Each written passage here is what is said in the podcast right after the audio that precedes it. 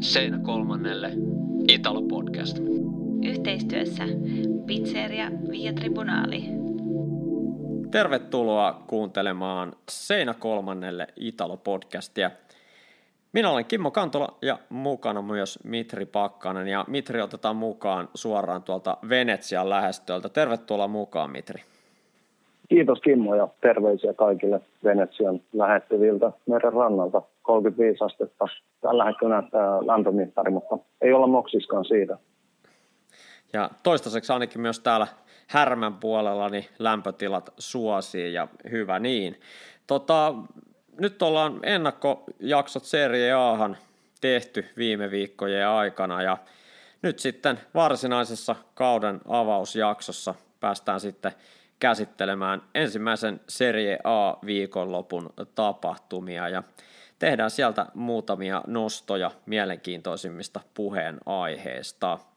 Tämänkertaisessa jaksossa siis puhutaan Serie A:n avauskierroksesta ja sen jälkeen jakso päätetään Fritto-misto-osioon. Ja jos siellä joku kuuntelija nyt miettii, elokuun aikana ei ole vielä tullut termit tutuiksi osiota ja oikeastaan otti seriaa ennakkokiireiden vuoksi, niin jätettiin nyt tästä elokuulta noin termit tutuiksi nostot pois ja palataan sitten termien pariin heti syyskuun ensimmäisessä jaksossa.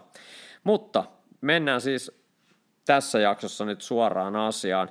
Ennen kuin lähdit Mitri Venetsiaan, niin kerkesit kuitenkin lauantaina katsomaan Montsan historiallisen Serie A-avauksen Torinoon, Torinoa vastaan. Nyt muutaman päivän jäl- jälkeen, niin tota, miltä toi tapahtuma kokonaisuudessaan vaikutti? Uh, joo, Kimmo, hyvä kysymys, että tuota, Torino uh, näytti olevansa kokenut pääsarjajoukkue ja pitkälti samoja pelaajia, joita oli jo viime kaudella joukkueessa. Ja Monza selvästi näytti sarja nousijalta ja ehkä sellaiselta joukkueelta, joka ei ole läheskään valmis vielä. Se, okei, okay, peli päättyi 1-2 Torinolle, vierasvoitto 2-1 Torinolle, mutta tuota, kyllä Torino oli vähintään sen verran parempi. Ja Monza näytti aika hajanaiselta, niin kuin ennakossakin tässä sen kolmannelle podcastissa ollaan puhuttu, niin tuota, Montsalla on vielä paljon tekemistä ja Giovanni Stroppala päävalmentajana, jotta, jotta se niin kun, pelaamisen laatu saadaan paremmaksi ja yhtenäisemmäksi ja tasapainoisemmaksi kuin mitä nähtiin esimerkiksi lauantai-iltana. Yksi semmoinen mielenkiintoinen pelillinen nyanssi, mitä tässä viikonlopun aikana katselin, taisi tulla – aika lailla viisi ottelua katsottua nyt avauskierrokselta enemmän tai vähemmän kokonaan ja, ja tota, yksi mielenkiintoinen huomio, mitä seurasin joukkueiden, joukkueiden tota tekemisessä oli toi ensimmäinen hyökkäyksen vaihe, eli peli avaaminen tuolta maalivaihelta asti. Ja Montsassa tein semmoisen mielenkiintoisen havainnon, että kun joukkue tavallaan tuossa alkumuodostelmassaan kartalla oli merkitty 352 muotoon, niin he avasivat tota peliä hyvin ehkä jopa poikkeuksellisella tavalla, eli siellä tota, oikea laita toppari Marlon ja sitten keskimmäinen toppari Pablo Mari, joka tuolta Arsenalin organisaatiosta siirtyi nyt Montsaan, niin, niin tota, he olivat hyvin keskellä. Ava- avausvaiheessa maalivahtille Michele Di Gregorio tuli aika usein heidän väliinsä ja, ja tota, sitten nähtiin semmoinen erikoinen juttu, että vasen laitatoppari Carlos Augusto oli, oli käytännössä melkein sivurajalla siellä, siellä asti niin kuin leveydessä ja sitten oikealla puolella vastaavalla korkeudella ei ollut ketään pelaajaa, vaan sitten siellä niin kuin lähin pelaaja siellä laidalla oli, oli tota Samuel Birindelli, oikea wingback, joka oli sitten jo todella, todella korkealla yli puolen välin, kun pallo, anteeksi, yli puolen kentän rajan, kun pallo oli maalivaihdella omassa boksissa. Ja tämä oli hyvin erikoinen rakenne avata siinä mielessä, että nimenomaan oikealle tässä sijoittuneen topparin Marlonin niin kuin etäisyys siihen niin kuin laitakaistan syöttöön niin oli todella pitkä verrattuna mitä se oli sitten vasemmalla puolella. Ja mä yritin mietiskellä sitten, että miksi Montsa haluaa avata tällä tavalla niin kuin epäsymmetrisesti, että pelaajat ei tavallaan ole, niin kuin, jos ajatellaan, että avataan kolmella topparilla, niin kutakuinkin keskimmäinen toppari on keskellä, ja hänestä yhtä pitkien välimatkojen päässä on yleensä laitatopparit, niin tämä Monsan tapa avata peli oli hyvin epäortodoksinen ja kiinnitin siihen huomiota. Ja Mitri voit siihen kohtaan antaa oman vastauksen, että miltä se sieltä katsomosta tota, kohtiin näkyi, mutta niin kuin ainakin tänne kotisohvalle, niin se näytti hyvin erikoiselta. Ja mä mietin, että olisiko siinä mahdollisesti voitu ajatella sitä Torinon tapaa puolustaa, että kun he haluaa puolustaa mies miestä vastaan, niin oltaisiin tavallaan haluttu ikään kuin vähän eristää tota oikean laidan wingbackia Samuel Birindelliä, joka Piisasta siirtyi tämän kesän jälkeen Montsaa. Hän on erittäin nopea pelaaja tuo laidalla. Että olisivatko he kenties halunneet jollain tavalla eristää sitten tämän pelaajan tuonne laidalle ja sillä tavoin hänen lähellä ei ollut omia pelaajia, joten siihen ei myöskään tullut Torinon puolustavia pelaajia lähelle ja sitä kautta jollain tavalla eristää sen yksi vastaan yksi tilanteen tuonne laidalle. Tai oliko sitten kyse kenties toisesta mm, tavallaan Torinon aseen syömisestä, eli Wilfried Singo taas sit vastaavasti tuolla oikealla laidalla on ehkä heidän, heidän terävin syömähammas nimenomaan hyökkäyssuuntaan, niin tämmöisellä muodolla sitten kenties pystyttiin kun vasen wingback D'Alessandro nostettiin erittäin korkealle tässä Monza-avausvaiheessa, niin kenties sitten ikään kuin lukittiin sitten Wilfried Singo alemmas, alemmas seuraamista D'Alessandro. En osaa sanoa kummasta oli kysymys, mutta se oli erittäin merkillinen tapa, jos näin voi sanoa, niin avata, avata kolmella topparilla tuota peliä. se käytännössä näyttää, että avataan neljän linjalla, josta oikeanpuolimainen laitapuolustaja vähän ylempänä, mutta kyseessä oli kuitenkin viiden linja, että heti kun menetti pallon, niin se oli hyvin selkeä viiden linja. Tämä oli mun mielestä ehkäpä kierroksen, ainakin niistä peleistä, mitä mä näin, niin tämmöinen omaperäisin avausmuoto suhteessa joukkueen varsinaiseen tota, ryhmitykseen. Mitä mie- ajatuksia Mitri tästä herää? Joo, kyllä mä tein ihan, ihan samankaltaisia havaintoja ehdottomasti tuosta, niin kuin, että miten joukkueet ikään kuin suhtautuvat toisiinsa tuohon liistyen. Sä kuvailit erittäin, erittäin hyvin tuota, mitä tulee Montsan ehkä niin kuin muotoon ja muotoon ylipäätään ja ehkä pelin avaamiseen ja pelin eri vaiheisiin ehkä edelleen ylipäätään, niin tuota, Seurasin aika tarkalla silmällä Antoni, anteeksi Andrea Barberista monta keskikentällä. Hän pelasi siinä ikään kuin, niin kuin viiden pelaajan keskikentän pohjalla tai milloin missäkin hän liikkui aika laajalla säteellä. Niin hän oli välillä hyvinkin epätietoinen siitä, miten puolustetaan. Ja sitä korostaisin, että omasta mielestäni Barberis oli Monsan paras pelaaja. Ehdottomasti, jos nyt yksilöistä puhutaan, niin tuossa pelissä hän, hän teki niin kuin voitavansa, mutta Torin on erittäin hyvin organisoitua kollektiivia vastaan, niin hänelläkin oli, totta kai yhdellä pelaajalla on vähän tehtävissä ja hänellä oli vähän tehtävissä. Niin tuota, ehkä Barberin henkilöityy jonkin verran sellaisia Monsan joukkuepelaamisen ongelmia, ja se, mitä sanoit äsken, niin kyllä alle, allekirjoitan ehdottomasti. Se oli epäortodoksinen tavallaan se peli, pelin avaamismalli. Katsoin sitäkin aika tarkalla silmällä. Ja sitten tuota, se, miten taas kerran niin kun suhtautuu vastustajan, eli tässä tapauksessa Torinoon, niin tuota, Torino oli edellä mun mielestä kaikista pelin vaiheissa ja täysin ansaittu voitto. Jos peli olisi päättynyt vaikka 1-3 tai 1-4, niin se ei olisi ollut mikään vääryys mielestäni mennään sitten, tai jätetään seuraavaksi peli ja pelaaminen hieman taimassa. Puhutaan vielä tuosta tapahtumasta.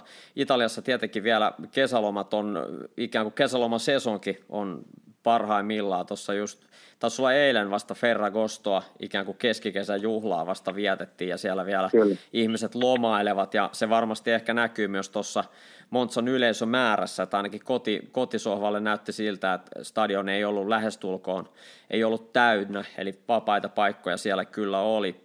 Pääty toki, kannattajapääty oli, oli täpöten täynnä, mutta muuten tyhjiä paikkoja oli. Tuleeko Mitri tilanne muuttumaan vielä kauden edetessä vai, vai tullaanko Montsassa pelaamaan tavallaan yksi kolmasosa stadionista. Ei nyt ehkä ihan yhtä kolmasosaa, mutta voisi sanoa yksi neljäsosa, yksi viidesosa niin kuin tyhjällä katsomolla. Sanoisin, että riippuu tuloksista. Ennen peliä käytiin rakkaan vaimoni kanssa ja pelin jälkeen myös niin yhdessä kuppilassa niin sanotusti. Ja tuota, puhuttiin paikallisten kannattajien kanssa juuri samasta asiasta. Ja uh, kyllä se heidän, heidän mielestään, vähän nyt niin ulkoistan tämän vastaukseni, mutta heidän mielestään riippuu täysin tuloksista. Että jos tuossa taso alkaa olla tätä samaa tasoa kuin Torinoa vastaan, niin uh, ei välttämättä näytä hirveän hyvältä. Olkoonkin, että sitten täytyy muistaa koko ajan nyt vielä elokuun aikana, kun siirtoikkuna on aikana, että jos ja kun joukkueet vahvistuvat, niin uh, voimasuhteetkin saattavat muuttua sen myötä. Mutta sanotaan, että ennen peliä oli aika odottavaiset tunnelmat, mutta pelin jälkeen aika jopa pessimistiset, mitä tulee Monsan lähitulevaisuuteen. Ja Monza sitten jatkaa seuraavaksi Napolin vieraina ensi viikon sunnuntaina, jotenka eipä tästä vastus ainakaan kauheasti kyllä heikännyt päinvastoin erinomaisesti kautensa aloittanut Napoli, niin on sitten Montsan seuraava vastus. Ja mielenkiinnolla jäädään Mitri seuraa, kuinka Montsan kausi tästä eteenpäin jatkuu. Ilman muuta, juuri näin. Sitten seuraavaksi kesän siirtoikkunassa nähtiin erittäin paljon hankintoja. Totta kai joukkueet vahvistaa vieläkin, eli siirtoikkuna on sinne elokuun loppuun, loppuun taitaa olla syyskuun ensimmäiseen päivään asti auki. Ja, ja tota, jo ensimmäisellä kierroksella nähtiin iso liuta debyyttimaaleja, ja se on, se on tota, myöskin semmoinen aihe, mistä on ihan aiheellistakin puhua, nimittäin onnistuneita hankintoja ainakin ensimmäisen ottelun perusteella, niin muutama maalintekijä, tietenkin Angel Di Maria onnistui heti debyytissään Juventuksen paidassa, kun Juve voitti Sassuolon 3-0, ja niin kuin tuossa jo äsken sanoin, niin Napoli kaatoi näytöstyyliin Veronan 5-2 vieraissa, ja Napolin georgialais laitapelaaja Kvitsa Kvaratskhelia onnistui tekemään maalin heti ensimmäisessä ottelussa ja hän oli erinomainen. Maali oli ikään kuin vaan semmoinen kauneusmerkki tuohon, tuohon hyvään esitykseen, ainakin omaan silmääni vaikutti erittäin hyvältä pelaajalta, vaikkakin hän hieman ehkä sanotaan siirtyi pienemmästä sarjasta, oli, oli pelannut tietenkin Georgian pääsarja, mikä ei Serie Ahan tasoltaan täysin verrattavissa oleva sarja, mutta kuitenkin ensimmäisessä ottelussa väläytteli jo, että potentiaalia kyllä löytyy ja varmasti, jos se nyt Lorenzo Insignien saappaita heti pysty täyttämään, niin ainakin varmasti hyvä korvaa ja vaihtoehto tuonne laidalle. Samassa ottelussa myös viime kaudella Venetsia edustanut Thomas Henry, ranskalaishyökkäjä, niin osu Veronalle, jotenka sinnekin tuli debyyttimaali. Tuossa Fiorentina ja sarjanousia Cremonesan ottelussa nähtiin peräti kolme debyyttimaalia, nimittäin Fiorentina serbialaisyökkäjä Luka Jovic viimeisteli Fiorentina 2-1 johtomaalin tuossa ekalla puoliskolla, ja se oli hänen ensimmäinen maalinsa tietenkin Fiorentina paidassa ja heti ensimmäisessä ottelussa. Samaan pystyi myös viime kaudella Venetsia edustanut Davido Kereke, joka sitten viimeisteli 1-1 tasotuksen tuossa tota, Fiorentinaa vastaan. Ja Fiorentina viime hetken lisäaika voittomaali viimeisteli sitten Rolando Mandragora, joka kesällä siirtyi ö, Torinosta Fiorentinaa. Ja neljä muutakin debyyttiä maalia nähtiin. Assan Seesai osui Lecelle, Aleksei Miranchuk Torinolle, Adam Masina Udineeselle ja Ademola Lukman Atalantalle, joten näiden pelaajien osalta ainakin nähtiin erinomainen startti kauteen. Olisiko Mitri näistä pelaajia, joita haluaisit nostaa esiin? Näitkö Napolin ja Veronan kohtaamisen ja osuiko Kvitsa Kvaratskelian debyytti sinun silmiisi?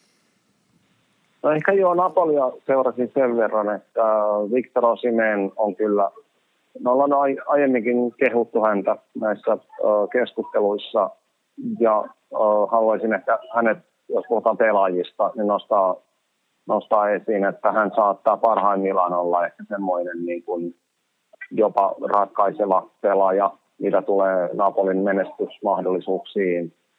Ja tuota, ehkä niin kuin kierroksesta, avauskierroksesta ylipäätään voisin kommentoida siten, että aika, aika lailla niin kuin meni odotusten mukaisesti, että suursuosikit pärjäsivät, niin kuin Milan okei okay, hallitsevana mestarina voitti Pudineisen, Inter voitti Lecen ja uh, Lazio voitti Bolognan.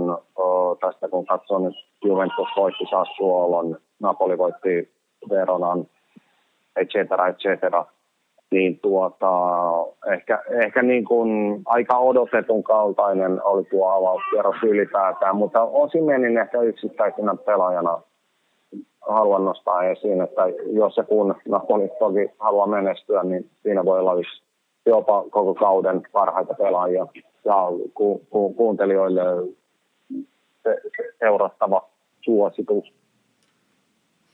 Ja yksi tietenkin puheenaihe näiden, näiden tulosten siivellä on myös se, että miten sarjanousijat onnistuivat. Ja tuossa tota, tutkailin sitä, että miten nousijajoukkueet on viimeisen reilu kymmenen vuoden aikana pärjännyt. Ja, ja tässä on nyt tapahtunut kahden viime vuoden aikana selkeä trendi, eli tota, viime vuonna eli 21-22, niin, niin tota, sekä Venetsia Empoli että Salernitana jäi nollaan pisteeseen. Sitä edelliseen kaudella 2021 Benevento, Spezia, Crotone hävisivät kaikki ottelunsa. Eli nyt oli kolmas vuosi putkeen, kun kaikki sarjanousijat, eli tänä vuonna tietenkin Monza, Lecce sekä Cremonese hävisivät kaikki avausottelunsa Serie Aassa ja edellisen kerran näin on tapahtunut kaudella 2013-2014.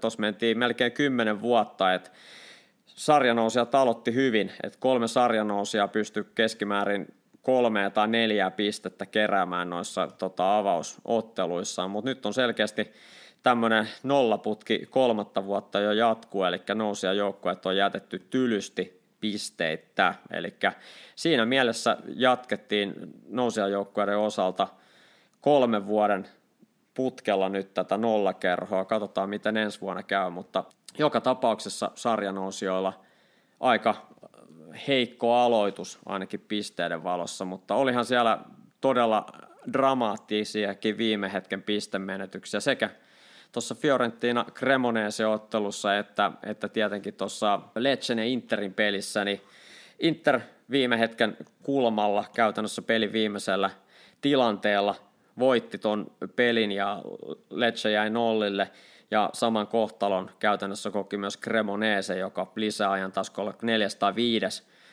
Niin tota, Ionut Radu ei, ei näytä nyt pääsevän näistä viime hetken kummituksista karkuun. Just ennakoissa puhuttiin sitä, että hän on mainettaan parempi maalivahti ja hän, hänellä on varmaan jäänyt vähän nyt kummittelee se Interin maalin suulla pelattu Bologna-peli, jossa, jossa hän teki pienen lapsuksen ottelun loppupuolella ja sen vuoksi Inter jäi siitä täydestä pistepotista vajaaksi ja se maksoi mahdollisesti koko mestaruuden lopulta ja nyt Ionut Radulla oli, oli myöskin synkkä päivä Fiorentinaa vastaan, eli Rolando Mandragoran keskityspallo. Toki vaikea pallo, mutta leijaili sitten sieltä vähän käsiä ja riman kautta viidennellä lisäaikaminuutilla niin maaliin, ja se tietenkin Ionut Radan ja koko Cremonesen joukkueen kannalta oli erittäin harmillinen tapa menettää, menettää se tasuripiste ja lähtee näin nollasta pisteestä seuraavalle kierrokselle. Et kyllä tässä Mitri kuitenkin vaikka nollille nousijajoukkueet jäi, niin täytyy antaa täys tunnustus sekä Cremoneesen upealle taistelulle vieraissa Fiorentina vastaan ja sitten Lecelle kotonaan. Ehkäpä sitä suurinta mestarikandidaattia Interia vastaan, joten kyllä, kyllä näiden pelien ja tulosten perusteelta ainakin Lecelle ja Cremoneeselle voidaan, voidaan ihan julistaa tavallaan, että vaikka tappio tuli, niin esitys kuitenkin, niin siinä ei ole mitään hävettävää ei missään nimessä jo ihan, ihan samoilla linjoilla ja ehkä, ehkä noista tulee en, en, enemmänkin mieleen se, että pelit kestävät tai ottelut kestävät yleensä se niin kuin 90-100 minuuttia varmasti keskimäärin. Nyt ei ole tarkkoja tilastoja, mutta kuitenkin, että pitää olla niin kuin tarkkana loppuun asti, mitä tulee nyt esimerkiksi Leceen ja Cremoneeseen.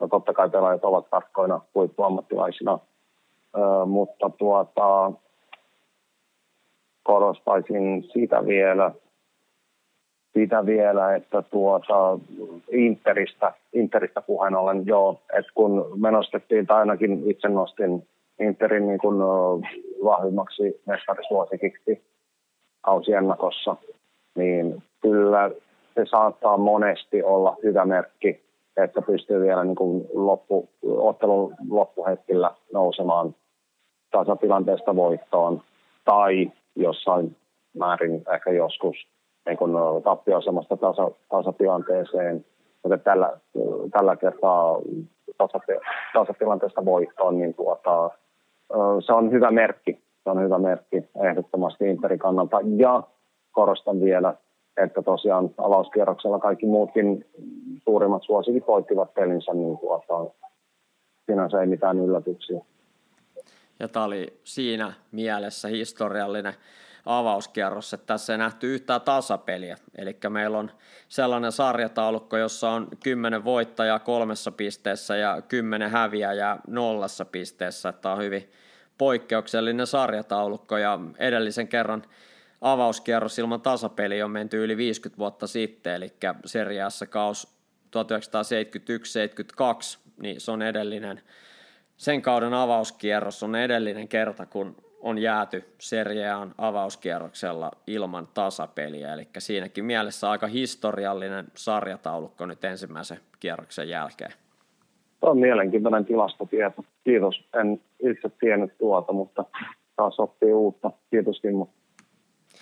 Tota, tuleva viikonloppu sitten tarjoaa tietenkin hyvinkin mielenkiintoisia otteluita. Siellä on muun muassa Toskana paikallinen Empoli Fiorentina ja, ja tota, ehkäpä se mielenkiintoisin tai odotettavin ottelu etukäteen ajateltuna on Bergamossa Atalantan ja AC Milanin kohtaaminen, joka pelataan tuossa ensi viikon sunnuntaina, se myöhäisottelu. Ja tota, olisiko Mitri ensi viikon ottelukalenterissa varmaankin Atalanta, AC Milan se semmoinen niin kuin suurin spektaakkeli näin etukäteen ajateltuna, mutta siinä mahtuu myös monta muutakin mielenkiintoista peliä. Olisiko jotain erityistä, mitä haluaisit nostaa esiin nimenomaan tulevasta seriaa-kierroksesta?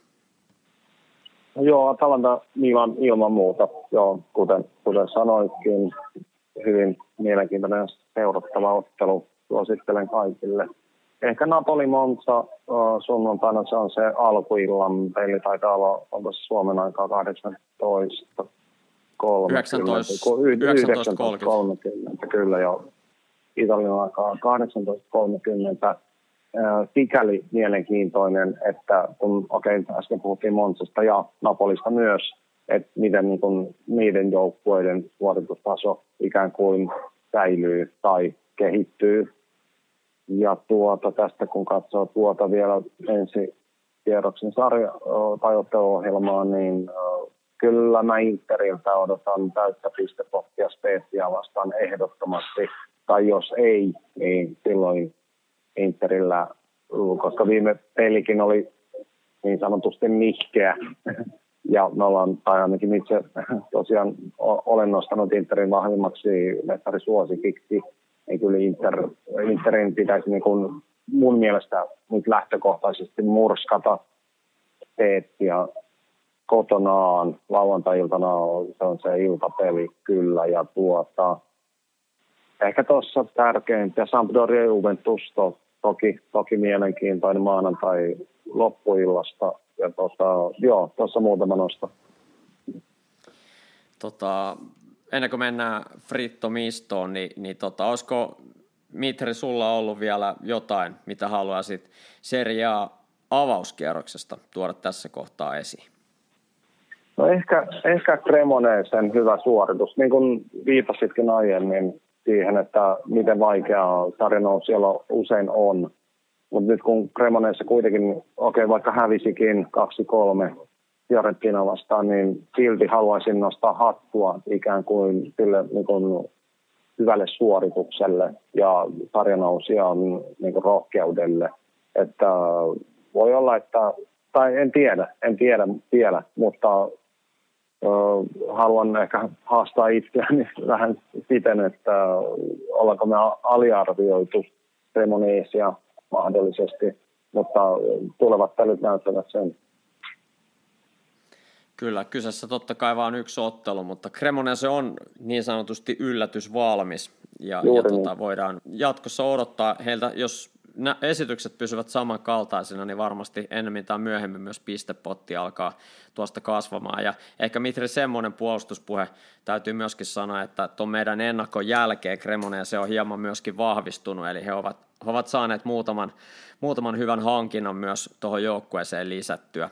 Ja yksi tämmöinen mahdollinen hyvä hankinta on ollut Syrja Dessers, joka siirtyi Genkistä Belgian liikasta Cremoneeseen. Ja, ja tota, hän on hän on tota ton meidän äänityksen, edellisen äänityksen jälkeen niin yli 6,5 miljoonaa euro siirrolla siirtynyt Cremoneeseen ja pelasi jo täyden 90 tuossa Fiorentinaa vastaan. Ja on varmasti myös keskeinen osa tuota Massimiliano Alviini joukkuetta.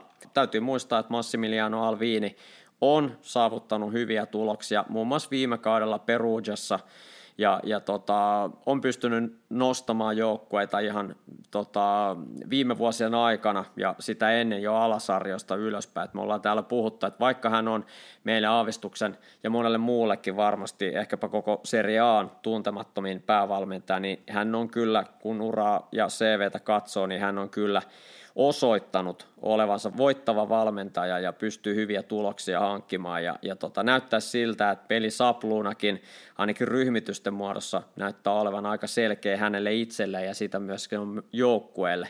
Ja tota, näin ollen näissä ne varmaan on ne Cremonesen mahdolliset vahvuudet, kun sarjapaikasta pelataan, että valmentaja ja hänen, hänen niin kuin tapansa valmentaa sekä saada joukkue pelaamaan tietynlaista jalkapalloa, niin se on varmasti iso, iso, iso vahvuustekijä Cremoneeselle. Ja aika meille näyttää, onko se riittävä tota, pisteiden saavuttamisen kannalta.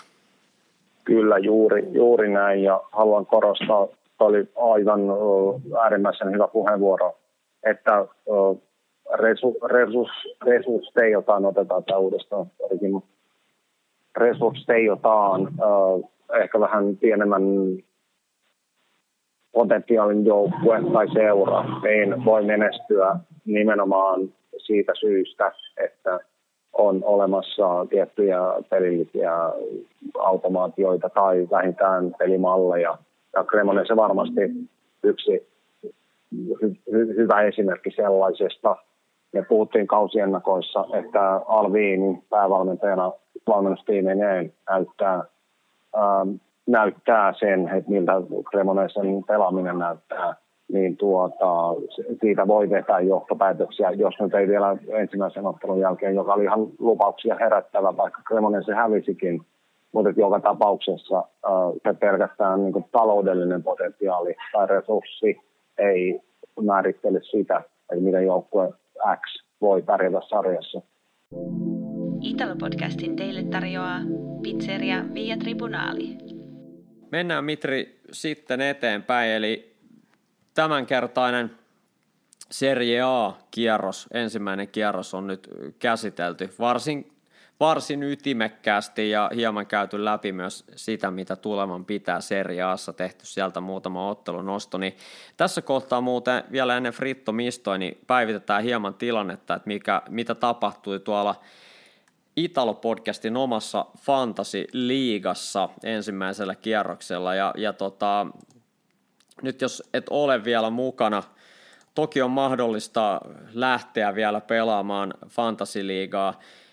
Toki joutuu vähän takamatkalta lähteä, muut pelaajat on se yhden kierroksen pisteet jo kerran keräämään, mutta jos tuntuu siltä, että Serie A on erittäin hyvin hallussa ja tiedät, tiedät pelaajien vahvuudet, suhteessa vastustajiin, niin mikään ei estä sitä, etteikö vielä voisi lähteä mukaan Italo-podcastin omaa fantasy-liigaa, eli joko Seinä kolmannelle Twitteristä tai sitten Italo-podcastin Instagram-tililtä, niin löydät sitten lisäohjeita, kuinka päästä mukaan Italo-podcastin omaan Fantasy-liigaan. Jos kiinnostuit, niin käy katsomassa Seinäkolmannen Twitter tai sitten Italo-podcastin oma Instagram-tili ja sieltä löydät sitten lisäohjeita, kuinka Fantasy-liigaa päästään mukaan. Tällä hetkellä kärkkipaikkaa pitää hallussaan joukkue nimeltä Punainen Peron ja hän, heidän valmentajansa Toto Hiiva. Ja, ja tota, he käsittämättömät 98 pistettä keräsivät tota, ensimmäisen kierroksen aikana.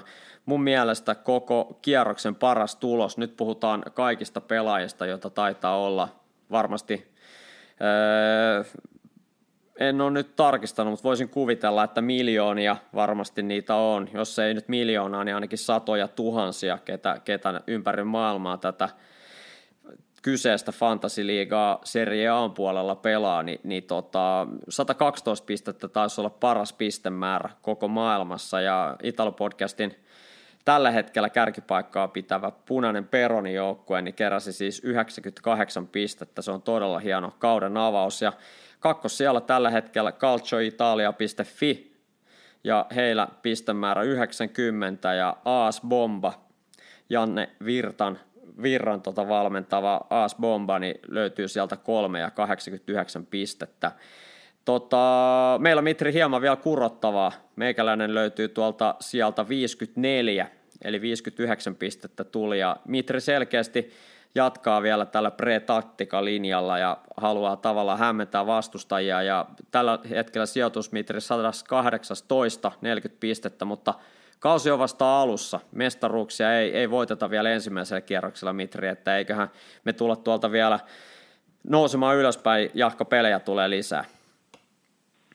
Kausi on pitkä tosiaan, joo. Tuossa, tu, tu, turha ehkä lähteä hötkyilemään tässä vaiheessa vielä, että tuntuu, että ihan reaalipeleistäkin äh, osa joukkueista saattoi olla vähän ikään kuin kesälomalla, tai ainakin niin otsikoitiin okei se nyt on vähän höpö, höpö media, mediapelleilyä, mutta kuitenkin niin tuota, jo, tässä on pitkä kausi edessä sekä oikeasti että meidän virtuaalimaailmassa.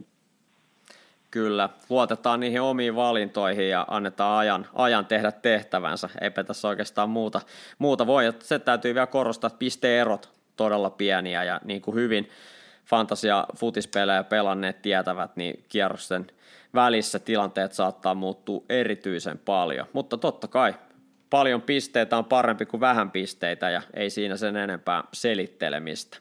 Mennään sitten tämän jakson osalta frittomistoon ja, ja tota, mä voisin aloittaa tällä kertaa ja yhdessä nostossa, kun mitä puhuttiin avauskierrokseen, niin tuotiin esiin onnistuneita debyyttejä nimenomaan maalien muodossa. Ja seuraavaksi sitten hieman erilaisia debyyttejä. Ja tämä oli tietenkin Bolonian ja Laatsion välisestä ottelusta. Laatsio siinä kotio, kotijoukkueena, niin sen ottelun innoittamana, nimittäin Luis Maximiano, Laatsion maalivahti, niin sai kuuden minuutin kohdalla punaisen kortin käsiteltyään palloa ää, rajan ulkopuolelta, eli maalivahdin rajan ulkopuolelta. Ja, ja tota, se kirvoitti minut sitten selvittämään, että oliko tämä kenties nopein ulosajo debyytissä ja vähän muitakin ulosajoihin, nimenomaan debyyttiottelun ulosajoihin liittyviä tilastoja, joten seuraavaksi hieman katsausta,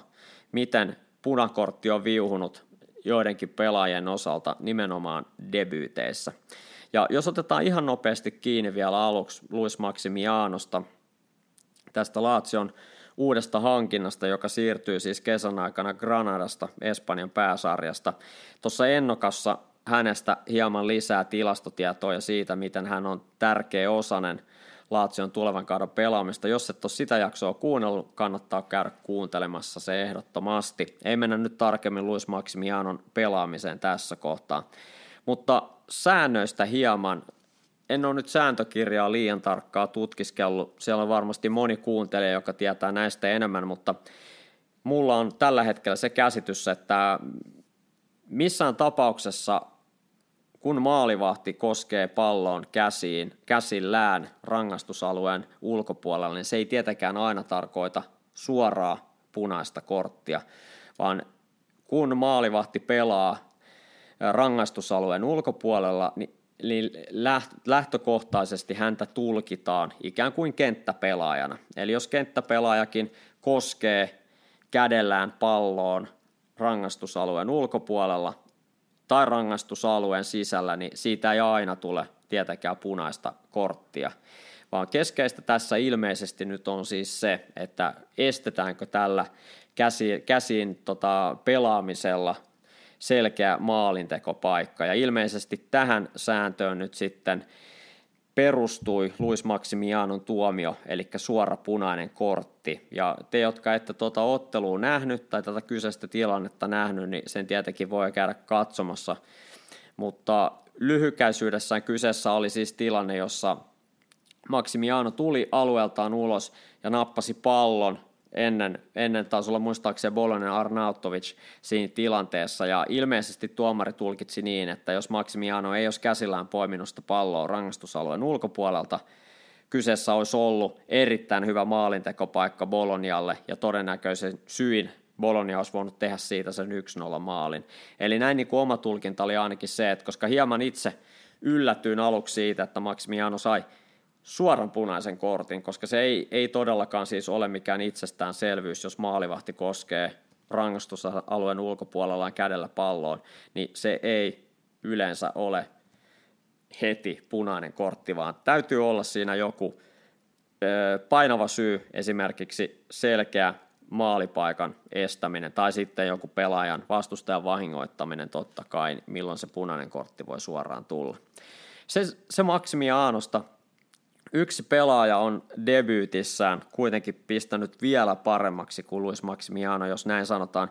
Nimittäin 22. päivä lokakuuta vuonna 2017 Sassuolon keskikenttäpelaaja Francesco Cassata niin sai ulosajon kolme minuuttia kentällä oltuaan. Eli ottelussa Sassuolo – kylläkin voitti pelin 1-0 Spalin vieraana Ferrarassa, mutta kas saatan debyytti äh, tota, Sassuolon paidassa jäi siis kolmen minuutin mittaiseksi ja se on ainakin minun tekemän tutkimuksen mukaan nopein debyytti nimenomaan punaisen kortin muodossa. Ja viime vuosina tämä samainen pelaaja Francesco Cassata, niin ei ole hirveästi tullut pelejä alle. Viime kaudella hän pelasi yhden pelin Genoassa ja sitten lainattiin Parmaa, jossa myös tuli yksi peli tililleen, jotenka Francesco Cassata, hänellä tämä hieman kyseenalainen kunnia omata öö, nopein punainen kortti debyyttiottelussa. Ja mä voisin vielä muutaman noston tehdä tuolta listasta, jossa on pelaajia, jotka ovat saaneet siis seuradebyytissään Serie Aassa punaisen kortin, ja täällä saattaa olla muutama tuttu nimi. Tota, esimerkiksi maalivahti Michelangelo Rampulla on saanut punaisen kortin Cremonensen maalivahti ottelussa Interia vastaan elokuussa 89 ja yhteensä tällä listalla oli noin 40 pelaajaa, reilu 40 pelaajaa ja kolme maalivahtia ainoastaan, eli Maximianon lisäksi myös Massimiliano Benassi, Letsen maalivahti 2011 on saanut punaisen kortin debyytissään. Semmoisia muutamia pelaajia vielä, jotka debyytissään, nimenomaan seuradebyytissään on saanut punaisen kortin, niin George, ha- George Hachi on saanut 92 tota, Brescian paidassa punaisen kortin, sitten Fabio Grosso Interin paidassa Perugia vastaan, Felipe Melo Fiorentina Juventusottelussa 2008 Juventuksen pelaaja Mark van Bommel, hollantilais keskikenttäpelaaja, Milanin debyytissään sai Katania vastaan punaisen kortin. Ja yksi tämmöinen niin kuin viimeisin ää, punainen kortti on ollut 2019 25. elokuuta yhä vieläkin Verona edustava Pavel Davidovic sai punaisen kortin debyytissään Veronan paidassa tasuriin 1-1 päättyneessä pelissä Bolonia vastaan, jotenka ei nämä Mitri aivan tota, superharvinaisia ole, mutta jos tavallaan Serie A on reilu 100 vuotta pelattu ja 40 kertaa on käynyt näin, että pelaaja saa debyytissään punaisen kortin, niin ei se ihan joka vuosi kuitenkaan tapahdu, mutta ei täysin poissuljettua. Ja tämä oli siis kaikkien aikojen toisiksi nopein punainen kortti, eli kuusi minuuttia kesti Luis Maximianon debyytti Lazio-paidassa ennen punaista korttia. Tämmöistä tilastoa debyyteistä ja punaisista korteista. Joo, mielenkiintoista tilastotietoa taas kerran. Sitten tota, Mitri, mikä olisi tälle viikolle sun frittomiston nosto? No mä oon luvannut meidän kuulijoille silloin tällöin nostaa esiin naisten futista. Ja tällä kertaa nostan ehkä naisten futista, tai ei ehkä, vaan nostan, kun ollaan paljon tässä nyt viime aikoina kuultu ja luettu Suomen naisten aamajoukkueen tilanteesta ja päävalmentajan vaihdoksista ja mahdollisesti siitä, mitä on tapahtunut siellä kulisseista niin sanotusti, niin tuota, kun kuitenkin puhutaan nyt Ita- Italian jalkapallosta, niin haluaisin nostaa Italian naisten aamajoukkueen esiin. Ja se liittyy tämän kesän kisoihin, eli EM-kisoihin. Italia, kuten Suomikin, jäi lohkossaan viimeiseksi pelattuaan,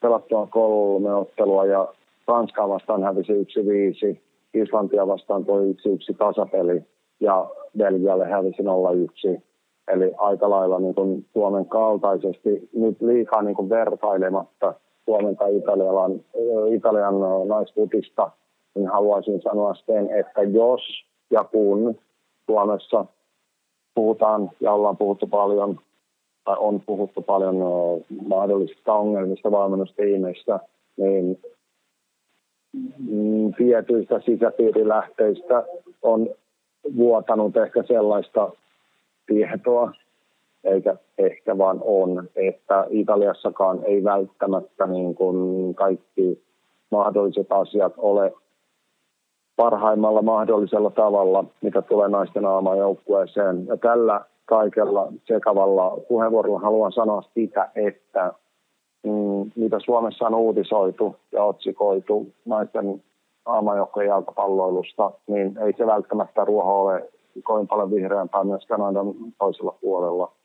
Että eikö se ole niin kuin sekä maajoukkuetasolla että seurajoukkuetasolla aika normaalia, että rapatesta roiskuu niin sanotusti ja mm, media sitten hämmentää mitä haluaa. Mutta suomalainen ehkä kulttuuri saattaa olla noissa asioissa aika paljon ohuempi mistä syystä sitten tietyistä asioista saattaa syntyä ikään kuin myrskyvetilasiin.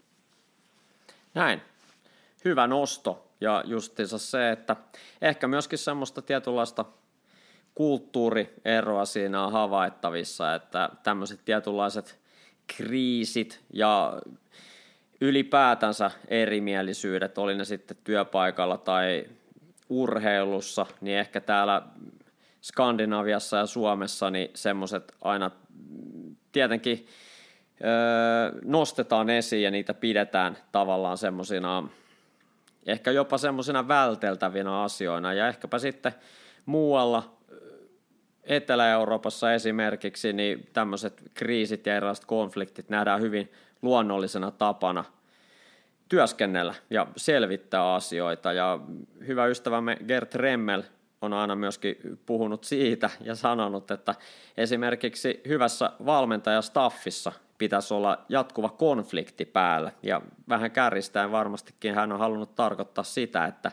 ei mene valmentaminen ja toiminta liikaa myöskään selän taputtelemiseksi, vaan ympäristö ja ilmasto täytyy olla sellainen, että jokainen uskaltaa sanoa oman mielipiteensä ja niistä pitää pystyä keskustelemaan ja tältä kantilta ajateltuna niin kuulostaa täysin normaalilta työskentelyltä. Ja se on sitten ehkä enemmänkin kulttuurin jäsenten ja median tehtävänä sitten päättää ja reagoida sitten tämmöiseen keskusteluun, että kuinka, kuinka tota isosta asiasta loppujen lopuksi on kysymys ja kuinka merkittävästä asiasta se sitten sen toiminnan kannalta on, mutta ainakin omasta mielestäni sekä omissa valmennustiimeissä että tulevaisuuden valmennustiimeissä niin varmasti tulee tilanteita, jolloin ollaan eri mieltä asioista. Ja, ja nyt nyt puhun vaan niin pelaamisen ja pelin kontekstista, en, en puhu niistä erimielisyydestä, jotka liittyvät johonkin muuhun, mutta näiltä osin niin on hyvä, että erilaisissa työympäristöissä on erimielisyyksiä, koska silloin joutuu perustelemaan omaa toimintaansa, kyseenalaistamaan omaa toimintaansa ja sitä kautta mahdollisesti myös tapahtuu kehitystä toiminnassa. Ilman muuta juuri näin ja ehkä haluaisin noin tiedä tarkentaa omaa äskeistä puheenvuoroa, niin, mutta myös niin kuin alleviivata sitä, että mm, joo, olen samaa mieltä anteeksi, ehdottomasti siitä, että juuri niin kuin sanoit äsken, mutta myös, myös sellainen niin kuin, kunnioitus ja tai kunnioituksen puute saattaa olla, tai monesti on, oman kokemukseni mukaan mm, niitä niin kuin ehkä tärkeimpiä asioita. että jos valmennustiimin sisällä kunnioitetaan toisia, niin silloin on mahdollisuus menestyä. Mutta jos kunnioitus puuttuu, niin silloin ei ole mitään ikään kuin ja missään muussakaan työyhteisössä tietenkään. Se on juuri näin. Hyvä täsmennys. Sitten vielä viimeinen frittomisto nosto meikäläiseltä tulee vielä yksi nosto tälle viikolle, nimittäin myöskin Serie B avattiin viime viikonlopun aikana. Ja me Mitren kanssa Italo-podcastissa palataan myöhemmin laajemmin sitten vielä Serie Bihin ja tehdään yhteenvetoa joukkueesta ja heidän asetelmistaan. Kausi on toki alkanut jo, niin kuin sanoin, mutta joka tapauksessa tulevissa Italo-podcasteissa tullaan myös perkaamaan Serie Biin tilannetta tälle kaudelle. Niin tässä kohtaa pieni esimaistiainen siitä, nimittäin tämänkertaisessa toisessa frittomistonostossa, niin tuon esiin Serie B:n valmentajaliikennettä kesän aikana ja halusin nostaa tuolta viisi mielenkiintoista valmentajaa esiin, jolla on ihan viime vuosilta kokemusta Serie Asta ja sitä kautta ovat erityisen suurennuslasin alla Serie Bissä. Tota, otetaan ensimmäisenä tuolta kaikille meidän kuulijoille todennäköisesti aika tuttu nimi, nimittäin Eugenio Corini. Hän toimi viime kaudella Brescian päävalmentajana sen jälkeen, kun Filippo Inzaghi sai potkut. Ja, ja tota, nyt kesän aikana hän on sitten siirtynyt sarjanousia Palermon päävalmentajaksi. Ja, ja tota, hänellä on historiaa Palermosta kaudella 16-17 hän valmensi muun muassa Seriaassa Palermoa ja on toki pelaajauransa aikana myös pelaajana edustanut Palermon joukkuetta, joten tietynlainen kotiinpalu on hänelle tapahtunut. Ja Eugenio Corinin johdattama Palermo voitti ö, ensimmäisessä ottelussaan kotonaan Perugian 2-0. Ja tuossa samassa ottelussa nimenomaan vastustajan Perugian penkin päästä löytyi sitten myöskin viime kauden seriaasta tuttu mies, eli Fabrizio Castori, ja hän toimi siis viime kaudella kahdeksan ottelun ajan Salernitanan päävalmentajana tuosta kauden alusta lähtien. Ja oli edellisellä kaudella nostanut Salernitanan Serie Bistä ja nyt sitten noiden potkujen jälkeen viime kaudella oli ilman töitä, mutta kesän aikana hänet on sitten palkattu Perugian, jossa korvasi sitten Cremoneeseen siirtyneen Massimiliano Alviinin. Ja niin kuin äsken puhuttiin Korinin kohdalla, niin Palermo siis korjasi 2-0 kotivoiton, jotenka Fabrizio Castorin ura Perugian päävalmentajan nimenomaan Serie Bissä lähti tappiolla liikenteeseen.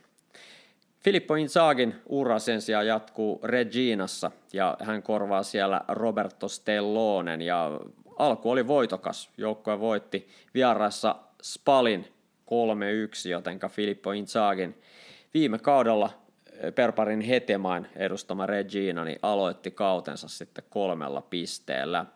Kaksi viimeistä valmentajaa, niin Rolando Maran, hänet muistetaan vielä toissa kaudelta Genoasta, oli 12 pelin ajan Genoan päävalmentaja ja silloin kausi päättyi potkuihin. Nyt hän on kesän aikana sitten siirtynyt Piisaan. Pisan valmentaja Luca D'Angelo ei jatkanut seurassa ja tällä hetkellä hän on ilman työpaikkaa, mutta Rolando Maran aloittaa siis Pisan päävalmentajana. Pisahan viime kaudella oli Montsaa vastaan tuossa nousufinaalissa ja lopulta Montsa, niin kuin hyvin tiedetään, voitti ja eteni Serie Ahan. Maranin aloitus Pisassa olisi voinut olla parempi, nimittäin kotona kärsi hieman yllättäen tappion. Öö, jos voi sanoa Serie Bin pikkuseuralle Cittadellalle 3-4, jotenka Maranilla maalirikas, mutta tappiollinen debyytti Pisan päävalmentajana. Ja vielä viimeinen nosto, Fabio Liverani, joka muistetaan pari kautta sitten Parmasta, Parman päävalmentajana, niin hän on Kaljarin päävalmentaja tulevalla kaudella. Ja viime kauden lopuksi Alessandro Agostini valmensi ton Kaljarin, olisiko ollut kolme viimeistä peliä, ja hän ei seurassa jatka, ja, ja tota Fabio Liverani on uusi päävalmentaja, ja yksi yksi tasuriin Komon vieraana päättyi tuo Liveranin debyytti tuolla Serie Biissä ja Kaljarin peräsimessä, ja Liveranille Kaljari on tuttu seura, hän ei edustustasolla tainnut edustaa Kaljaria Serie Aassa, mutta junioriaikoina Primavera iässä on, on pelannut Kaljarissa, joten hänelläkin tämmöinen yhteys tuonne Kaljariin on. Semmoinen tulospoiminta vielä tuolta Serie B:n puolelta, eli tota, viime kaudella Serie Ata pelanneet Venetsia ja Genoa kohtasivat heti ensimmäisellä kierroksella, ja Genoa voitti tuon ottelun 2-1 vieraissa, joten tämmöinen tietynlainen hegemonia-ottelu, juuri pudonneet joukkueet kohtasivat heti toisensa, niin Genoa oli parempi maalein 2-1. Näin, Serie Bkin on avattu ja niin kuin sanoin, niin tulevissa Italo-podcasteissa tulemme puhumaan Serie Bistä myös enemmän. Olisiko Mitri vielä jotain mielessä vai ruvetaanko lopettelemaan tämänkertainen Italo-podcast? No ehkä tässä tärkeimmät, joo, tosiaan hyviä nostoja sinultakin. Kyllä mä suurella mielenkiinnolla odotan, kun sarja pääsee tästä ehkä niin täkäläisen lomakauden jälkeen kunnolla vauhtiin. Että no, nyt niin kuin taisin sanoa tuossa aikaisemminkin, että ollaan otsikoitu ja uutisoitu, että pelaajat ja joukkueet ovat ikään kuin vielä lomalla koska sarja on alkanut niin poikkeuksellisen aikaisin MM-kisojen takia, jotka, no, jos joku haluaa sanoa surullisen kuuluisat, niin kuitenkin pelataan niin marras-joulukuussa. Niin sen takia sarja on alkanut aikaisemmin, mutta tota, mm, ehkä, ehkäpä niin kuin voimasuhteet ovat aika lailla ö, odotetun kaltaiset nyt ensimmäisen kierroksen jälkeen – että sitä korostaisin vielä kerran, varmaan pari-kolme kertaa tuli tässä sanottu aikaisemminkin, mutta sitä, sitä korostaisin, että vahvat ovat vahvoja ja ehkä niin kuin häntä päähän odotetut joukkueet ovat, ovat sitten ehkä odotetun, mm, ei välttämättä heikkoja, mutta kuitenkin parempiaan vastaan aika, aika vähän tehtävissä ehkä niitä vastaan näin, näin uskaltaisin väittää. Ja jos, jos voimasuhteet säilyvät tämän kaltaisina, niin se ei olisi suuri yllätys. Näin. Italo Podcast tulee koko kauden ajan seuraamaan viikoittain Serie Ata ja Serie Bitä. Ja kauden aikana tulee olemaan jaksoja, jolloin keskitytään tarkemmin johonkin tiettyyn otteluun. Sitten tulee olemaan myös jaksoja, jolloin nostot, huomiot ovat enemmän yleisellä tasolla. Ja jotenka hyvin laajalla skaalalla tutkailemme italialaista jalkapalloa myös tulevan kauden aikana. Tässä kohtaa oikein paljon Mitri kiitoksia sinne Venetsiaan hyvistä kommenteista ja analyyseistä ja kiitos totta kai meidän kaikille kuuntelijoille ja eipä oikeastaan muuta kuin kaikille oikein mukavaa viikon jatkoa ja palataan ensi viikolla asiaan. Moikka! Kiitos Kimmo. Oikein hyvää viikkoa kaikille. Seinä kolmannelle Italo Podcast.